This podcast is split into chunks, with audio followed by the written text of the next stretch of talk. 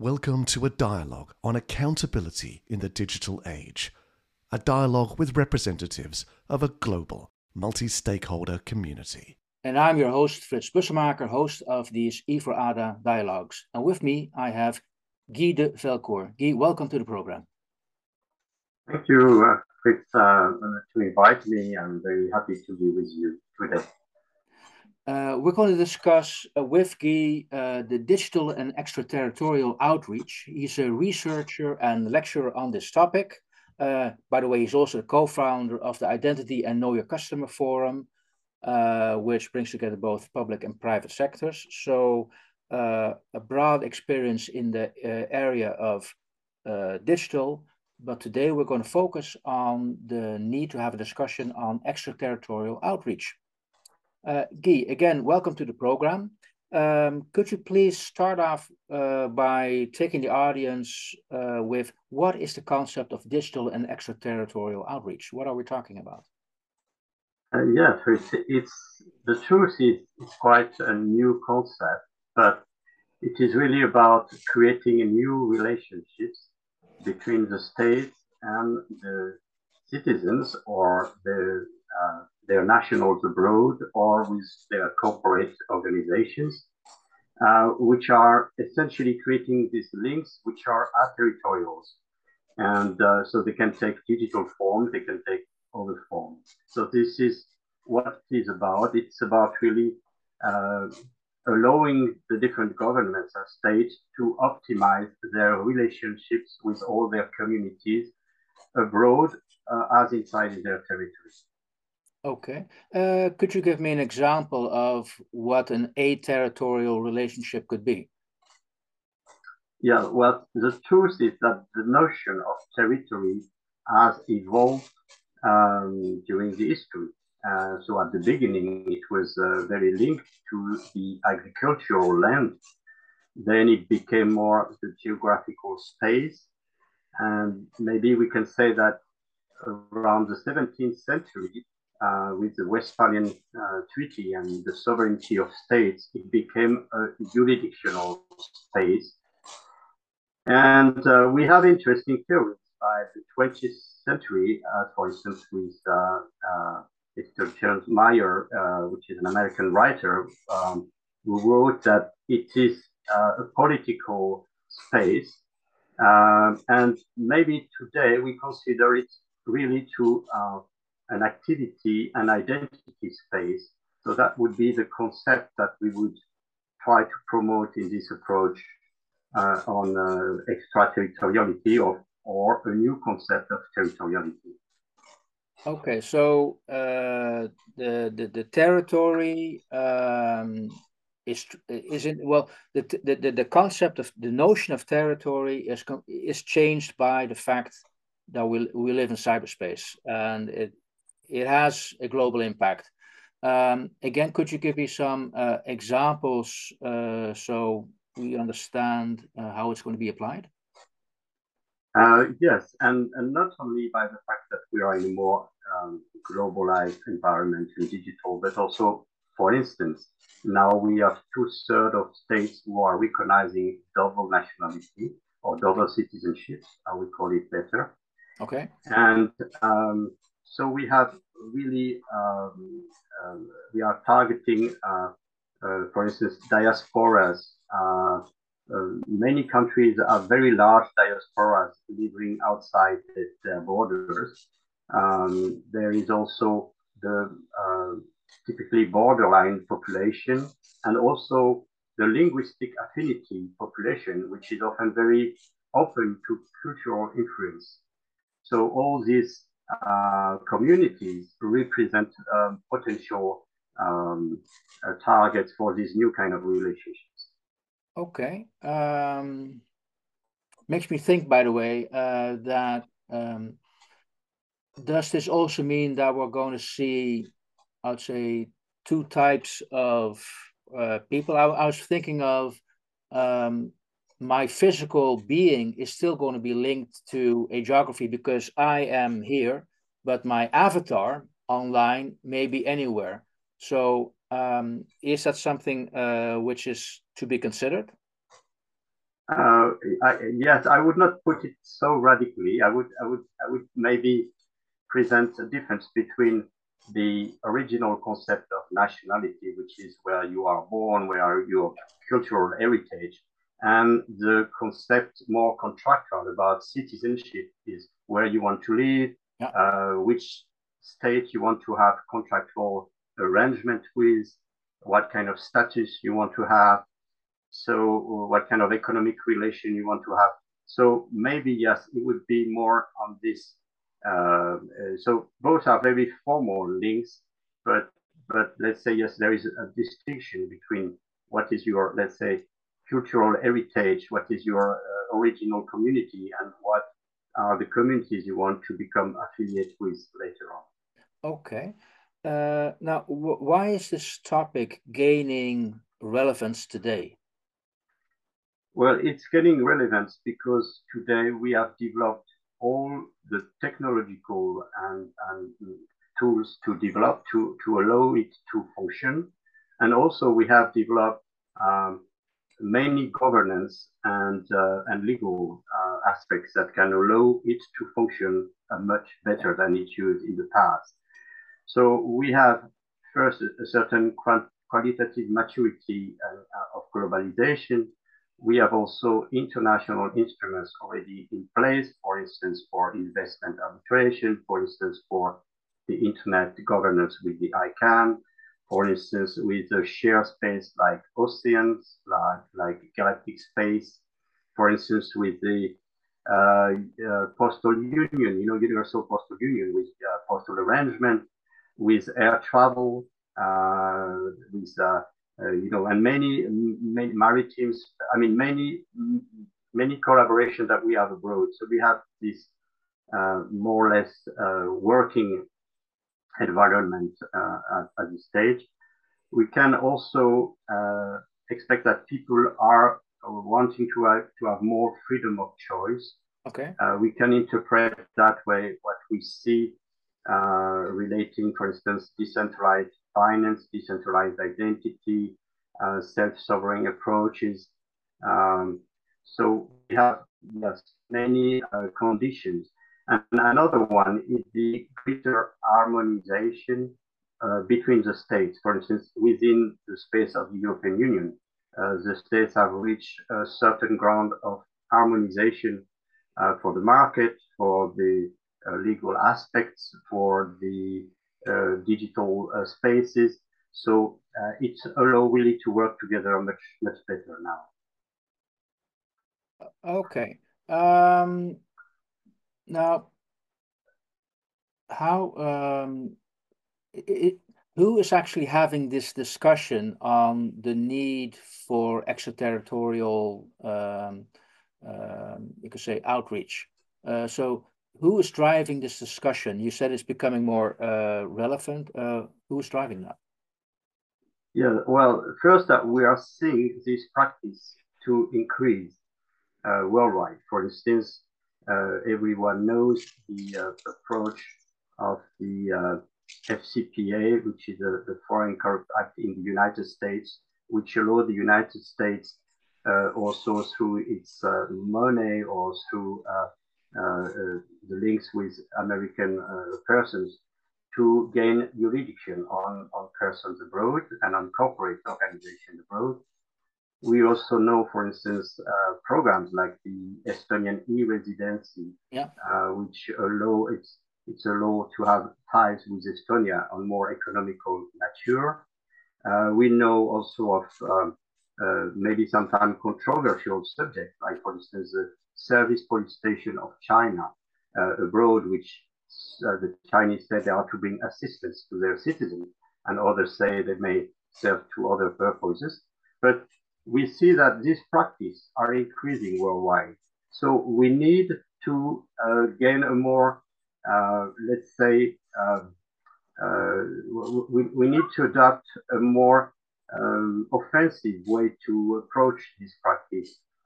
And unfortunately, this is not the case today. For instance, what we see in the European Union is they have adopted essentially this uh, blocking act, which is uh, really, I don't think, at the level of the scale of the new practice, uh, which we can observe today worldwide.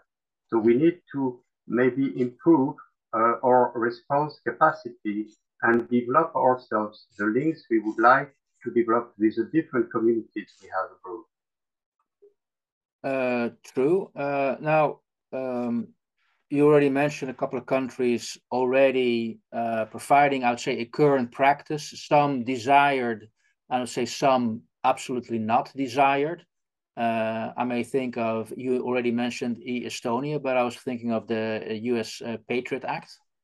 Um, that is a reach beyond, uh, very much beyond the what they should be controlling. Um, uh, so how do you then, seeing that that's happening, how do you then uh, build, or is there a legal regime to um, discuss and organize this extraterritorial outreach? Yes. Uh, so, for instance, I, I, I, will start with giving an example. Uh, okay. You have a, um, a, I think, a fiscal convention between uh, French and Germany, yeah. which says that uh, if if you have, for instance, a, uh, uh, children from a French German uh, um, household, then you can choose whether you want to adopt the French or the German legal status uh, independently where you live. I mean, you can live in France and adopt the German uh, inheritance status or the opposite. So this is typically an example of something you can choose uh, between the, the different uh, rules. And this could be on a much greater scale uh, for, um, for, for, I mean, worldwide at least, in the, in the European Union, for instance. Okay, uh, yeah, because I can understand. Um, I mean, when you talk the, the, the example, uh, France, Germany, uh, is this a bilateral legal re legal regime they set up? Is it a part of the European Commission's legal regime? Uh, so no, it's it's. Uh, I mean, it's it's not really. Um, uh, it's not generalized at the level of European. It's still, it's still at the bilateral, but we could put it higher in in, in at the European level. And also, you have uh, practices that you can do on a much more uh, global scale. Uh, one is called um, equity. Mm -hmm um, which is equity extraterritoriality. It's a regime that has been, um, um, the concept has been explained by an American lawyer called Nathan Park. And it allows, basically what it will do is allows a priority on the person uh, rather than on the territory. So it, it is a, a, a, legal practice that can be developed, uh, which is very useful. For instance, in, uh, in our times where we have uh, immaterial assets, uh, intangible assets, which belong to the person rather than to a territory. So that's, that's a regime that um, is somehow developed, but not completely. So if uh, there would be uh, an understanding at a more uh, general level, that could be more supportive of extraterritorial relationships. Okay, um, I'm I'm starting to sense what you're talking about when you talk about this uh, uh, the, the what uh, Nathan Park uh, is proposing.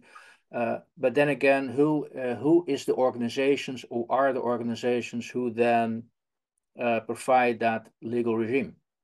What? So so that's a good question. So there there is a already much to do at the European level uh, um, between the states, but we could also have a parallel work um, uh, at, at a more global scale, maybe by the uh, uh Council of Europe, or maybe by the UNESCO, or maybe by other UN uh, agencies uh, to develop this kind of, um, of concepts. Um, maybe, for instance, to give very pragmatical uh, um, objectives to such a work, we could uh, develop uh, um, a better European citizen status uh, on the EU, uh, which would use uh, this kind of, of, of, features of new relationships.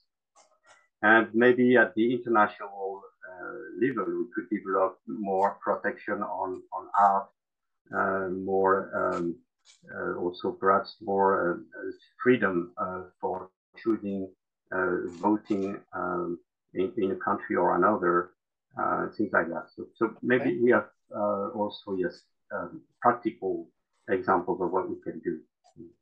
Okay, uh, Guy, a two-part question. Uh, first of all, uh, it, the way you describe it, this this seems to benefit the individual. So I was wondering if you could uh, take us what are uh, the the real benefits for the individual, and um, would this also benefit other um, uh, stakeholders in this discussion? Yeah, well, for the um, for the individual persons, physical, natural person, that would be essentially more freedom of choice, you know, more freedom of choice of what you can do with one state and what you can do with another one, and at, at the same time, and which uh, which has priority onto onto what kind of, of relationships. Um, it can bring you uh, more functional advantage in terms of economic and cultural relationships. And um, uh, for the states, uh, what it would bring is, is, is a better, um, maybe better digital accountability and uh, um, more optimized relationships with their diasporas abroad, with their linguistic influence uh, spheres, um, and and also uh, uh, maybe a kind of a soft power competition, you know, which is something more dynamism uh, and, and, and also more understanding with other states. So it's a it's a long way road. Huh? It's not a one, but it's something that uh, that we have today. You know, we have we have community management tools. We have uh, digital ecosystems we have digital identity, we have we have nearly digital money. Um, we are about to have digital money. So uh, I mean, we have all the instruments to build this new kind of, of relationships. So I think we can progress on that. Okay. Uh, now you've described a north star of what this could um, lead to. Um, what's the way forward? What do you see as the next steps uh, we should take if we desire to follow that North Star? Well, I think that um, um, yeah, one of uh, one of the way would be to have uh, stakeholders to be motivated to progress on this road. As I say, uh, starting maybe by the European Commission, uh, um, for instance, for this new uh, citizen status, European citizen status, or with the Council of Europe um, regarding new uh, new rights of, of freedom and, and, international relationships and digital accountability. And um, so we can have some of these forums to um, to effectively uh, uh, get the members to uh, to see how we can apply some new rules, extraterritorial rules uh, in the benefit of all members and in a good understanding. And, um, and then we can have maybe a larger um, uh, also uh, take, take up uh, by, uh, for instance, the UNESCO for uh, cultural relationships or by other stakeholders, US, UN development agencies or, or other kind of, of stakeholders. Um, so what what essentially I think is, is really to give uh, a more uh, profound thinking uh, about all the other many uh, digital innovations, you know, but we need to get them in a in a broader um, uh, way they how they can apply to uh, our population communities in the benefits of of citizens and uh, business organizations and also uh, the states. And I think that can be a load. Uh, let not forget also that it can, if we are maybe desacralizing a little bit the geographic territory, it can also bring more um, for peace. I mean, not to fight so violently in wars for geographic territories if they become a little less important. So that may be also an, another aspect to consider. Uh, okay, so on the long run, uh, there are a number of benefits you just mentioned uh, for individuals and society as a whole. Um, in my conclusion, uh, following your discussion, um, the fact that we talk about extraterritorial outreach, um, at a certain point, that that that for me means you are consciously aware that you have territorial and extraterritorial outreach. Could it be in the far future? Uh, do you see that we're going to be oblivious? We just have a digital outreach, and that's completely decoupled from the territory. So by ca calling it extraterritorial, you link it to the territorial uh, mindset. So is this like the end goal, or is that like a um, a a uh, a milestone towards what the end goal could be? That we have the digital outreach and the territorial outreach. Yeah, no, the the the, the goal would be that they would be aligned but the, the truth is that we are calling it today extraterritorial uh, because the people would not understand if we call it territorial today. Yeah. But the objective is that the territory itself is changing. And so in, in, in, in the long term, that would not be uh, territorial anymore. It would be a new concept, maybe. To give you a, a, an example, um, uh, let's look at what has been going on in the European Union. You know, we used to have this concept very important of nationality. And uh, now that we are all together, 27 member states, we what we see is that nationality has become has has become something discriminant. You know, you cannot do anymore a law based on nationality. You have to do on citizenship, on residence, uh, but you cannot uh, anymore do uh, make a law only for your nationals. It's not anymore possible. So that's an example of how things have been changing from the past. So we, we, we, I mean, we just have to see that the future will be something around the same. You know that we will have a kind of citizenships which will be much more open and much more flexible and much more harmonized uh, but we need to to build this, and uh, and and and that's that's where we need to just uh, sit together and and, and and develop new frames of of concept. Yeah. Okay, uh, Guy, uh, it's been very educational for me. You uh, have given us, and hopefully the audience as well, lots of food for thought how we can view uh, this digital world and territory around us. Um, last question from my side. How can we from the Institute for Accountability in the Digital Age help you with um, sharing these insights in the world? What can we do for you? Well, maybe what we can do is um, first, thank you because the fact that you invite me to talk is already a, a very uh, useful contribution. Um, maybe what we can do is um, uh, we can write a paper on this, a small paper, not something very elaborate, but that can be a tool to uh, uh, make these new ideas a little bit widespread. And um, and maybe if we, if we get attention from uh, from various stakeholders, then I'll be happy to uh, participate in, in any uh, meeting or something like that. Okay. Well, let's hope that uh, this uh, discussion has triggered a couple of people out there to start to think about this, uh, contact us uh, so we can introduce you to each other. And uh, again, uh, learn, learned a lot. it was illuminating. And thank you so much for sharing your insights of how we could shape our future environment. Thank you. Thanks to you, Frits, and to all the members of the Digital Accountability Forum. Thank you.